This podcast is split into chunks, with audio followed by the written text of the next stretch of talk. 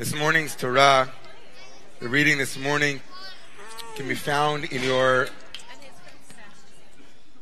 reading this morning can be found in your Chumashim on page 206, 206, the beginning of chapter 34.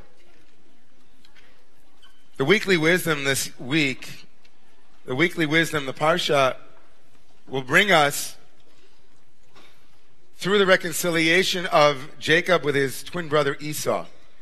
Parshat Vayishlach begins in chapter 32 with that momentous encounter between Esau and Jacob, between Jacob, who has been on the run for 20 years, who, when he was sent away from his family, had nothing and had a dream. And in that dream, he saw angels ascending and descending on some kind of ladder or some kind of ramp, some kind of sacred structure. That Jacob, who was afraid, who woke up and said, This place was a place of divine power and electricity, and I didn't know it. That Jacob who woke up and made a vow, that Jacob who said to God, If you will take me down to the place of danger and bring me back, I will make this place into an altar. That Jacob has become quite wealthy.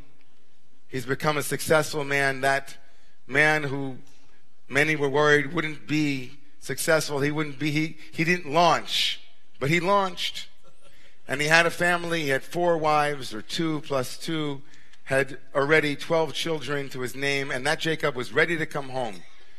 And Jacob's entire story is about coming home, about the loss of his home, the loss of his father, the loss of his familial place, and he wants to come home. And so he reconciles or sends a group to his brother Esau, and then has this incredible encounter with some mysterious Ish, a man the Bible always pivots on these anonymous, mysterious individuals who change history. We could have a moment about that, but we're going to move through that because we're getting to what we're going to read this morning, and it's important to see this. So, so he sort of reconciles with his brother. Esau seems to be this incredibly loving, generous individual. Jacob still seems to be very much struggling with that. He prepares himself to be, you know, that Jacob is prepared that revenge will be um, extracted by Esau, but nothing of the kind happens. They kiss, and Esau wants to hang out with him, and Jacob says, No, I've had enough. And they go on their ways. And that's the way it ends, but of course, without mentioning that Jacob does receive a new name. This whole encounter with his brother, the brother whom he impersonated in order to receive a blessing, it finishes when Jacob says his real name. He's asked, What is your name? And he says, Here's my name. And then he gets a new name. When he says his name, he gets a new name. And then the Torah will pivot now into a very painful and difficult story. A story that we read every year if you read the full Parsha, but this year, if you read the triennial, we begin the third, the middle third of the Parsha begins in chapter 34 with the story of Dinah. The story of Dinah is a very painful and powerful story. It's a story that, in many ways, is so apt for this moment if you could imagine a moment more perfectly mirroring and reflecting the outward culture and what is going on in our world and what is happening in Torah, there could not be greater resonance in certain ways. The story of Dinah, of course, begins with these verses on page 206, verse 1.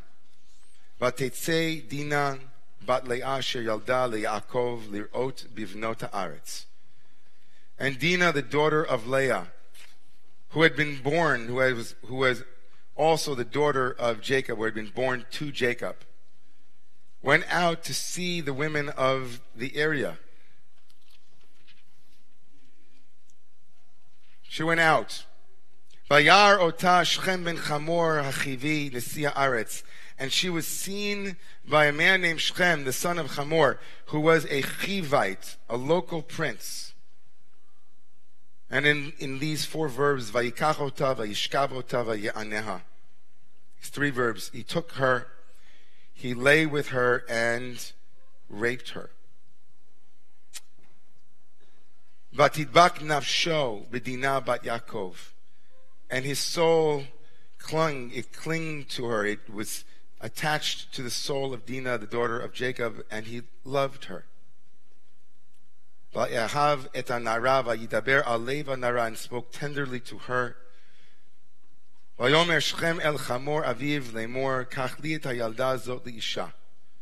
And Shechem said to his father Chamor, I want this girl, please give me this girl or take for me this girl as my wife. The shock of reading these verses is never lost every year. Like the Akedah and other texts of terror in the Bible, it's impossible to read them without first naming what it feels like as a modern individual to read a text of terror, where the text runs completely against the grain of what our sensibilities are, what is ethical and moral, what is right. And just as we, at least I do, always begin a conversation about the binding of Isaac with the same expression of shock and dismay, and begin there as well. And it's doubly difficult because, of course, as a man, to be standing here to read this text, given everything that is going on. So I want to begin and use just the words of women. I'll be speaking them, but nothing I'm saying this morning has, is from me at all. It's from women who have written about this, who have spoken to it, who have written poetry. And begin by acknowledging that there are two reads of this text that we have. One, the simple read that we read into it, which is that this is a case of violation. And that the text here, its terror is the terror of women as chattel, women and children as chattel, as objects. The violation not only of the tribe of Jacob, but of Dinah herself. The woman, Dinah, who is silenced in the text, whose experience is not present in the text, who isn't asked what she wants in the text. We don't hear Dinah's voice at all in the text. In that vein, of course, there is this poem from my colleague Annie Lewis. Me too, Dina. Me too. If only you could see us now, all the great men falling like the idols of your great great grandfather. Egos slain like the men of Shechem. If only you could see us now, your sisters taught to make nice, take care, shouting, Me too. No more. All your sisters trained to harbor shame for going out, claiming space, craving more because we asked for it, so we deserved it. If only you could see us now, Dina.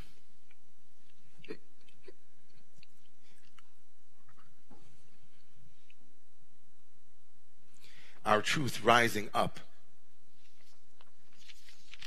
like song. Or this beautiful poem and I'll hold this for a second. One second. So in that read,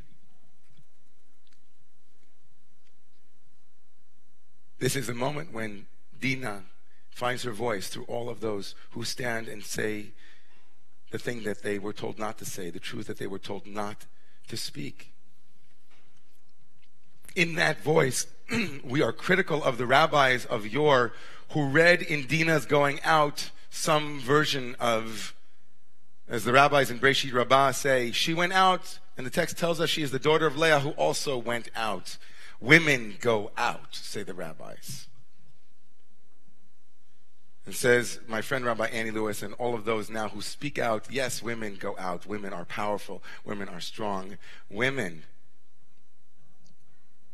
who are the harbinger of the leaving of Egypt when we yotze, when we went out, because bizchut nashim tzidkaniyot nigalu Israel.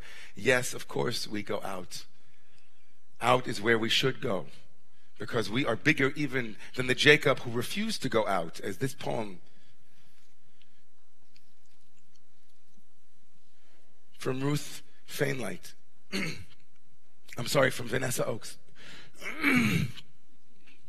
Dina tried to imagine having a story of her own to tell. She went out because Dina was one of connection she had made that could widen her world. She was the one who sought to widen her world.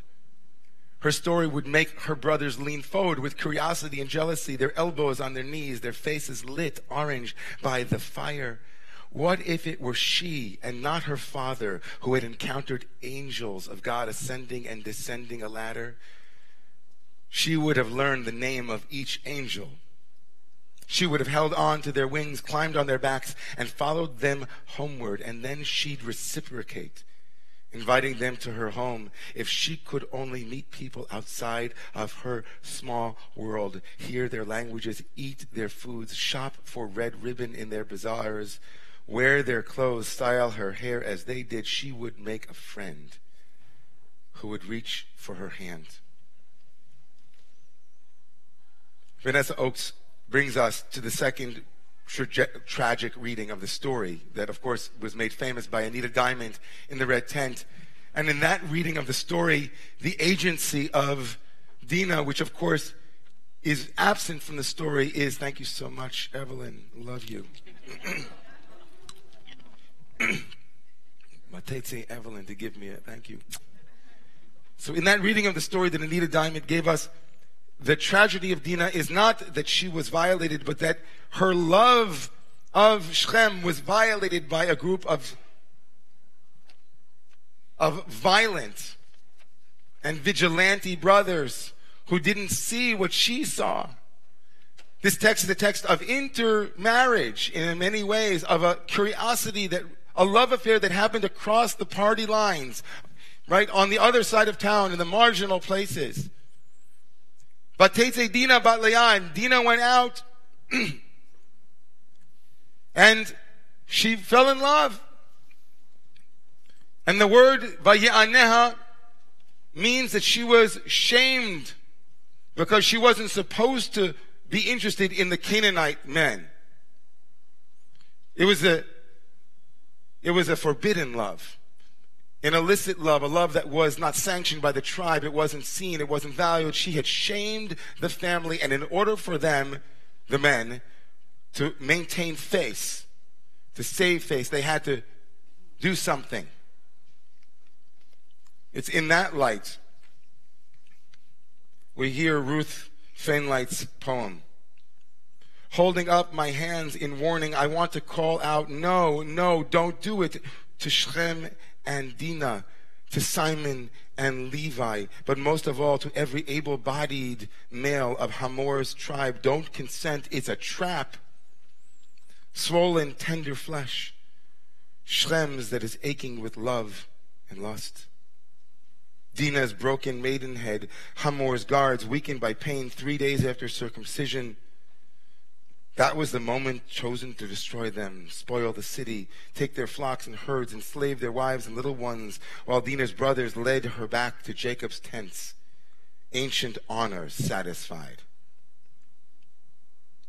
Jacob chided his sons, fearful that the Canaanites and Perizzites would now combine against him. Not until he lay dying did he curse them for that wild vengeance. Whether Dinah was saddened by Shechem's death is never mentioned. No, no, no, don't do it. I want to call out. Palms upward, heart pounding. Choose another future. But it's always too late or too soon. So much still must happen. The story has only started. Laura Geller, great rabbi from LA, Rabbi Laura Geller wrote a contemporary reflection on this story, and in it, if you would go out and buy a women's commentary on the Torah, it's an incredible work, and it just. She, of course, brings us to this place of, of desire and consent and non consent, sexual trafficking, and all the things that are happening today that this story represents. And so this morning, so go read that. And if you want, I can also send it out to the community. It's an incredible read. It's a very inspiring Dvar Torah. But my job here in the next minute is to take what we just saw and ask you if you would stand here with Torah, or who would amongst you want to stand this morning at this reading.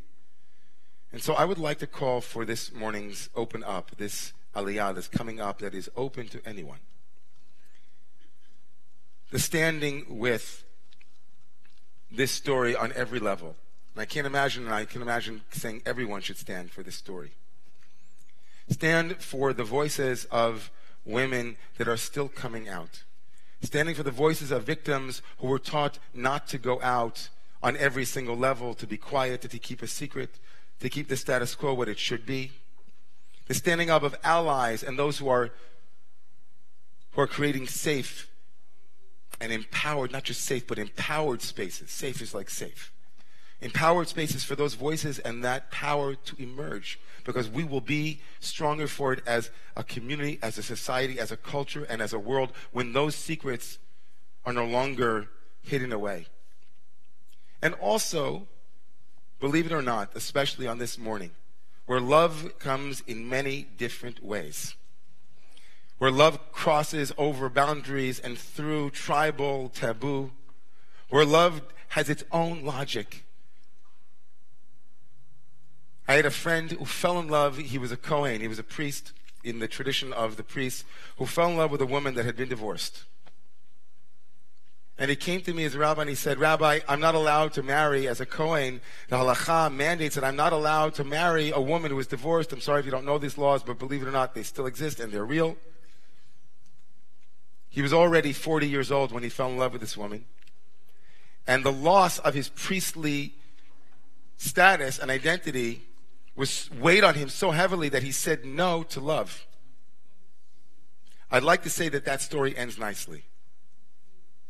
He's still single. Ten years later. And I said to myself, Ribono Shel Olam, God, honestly, love has its own logic. When we meet the one we love, we meet the one we love. And we need communities that can see that, can honor that, can lift that up, can raise that up. It's complex, I know, but not so complex. We have good answers to the good questions that are, that are raised.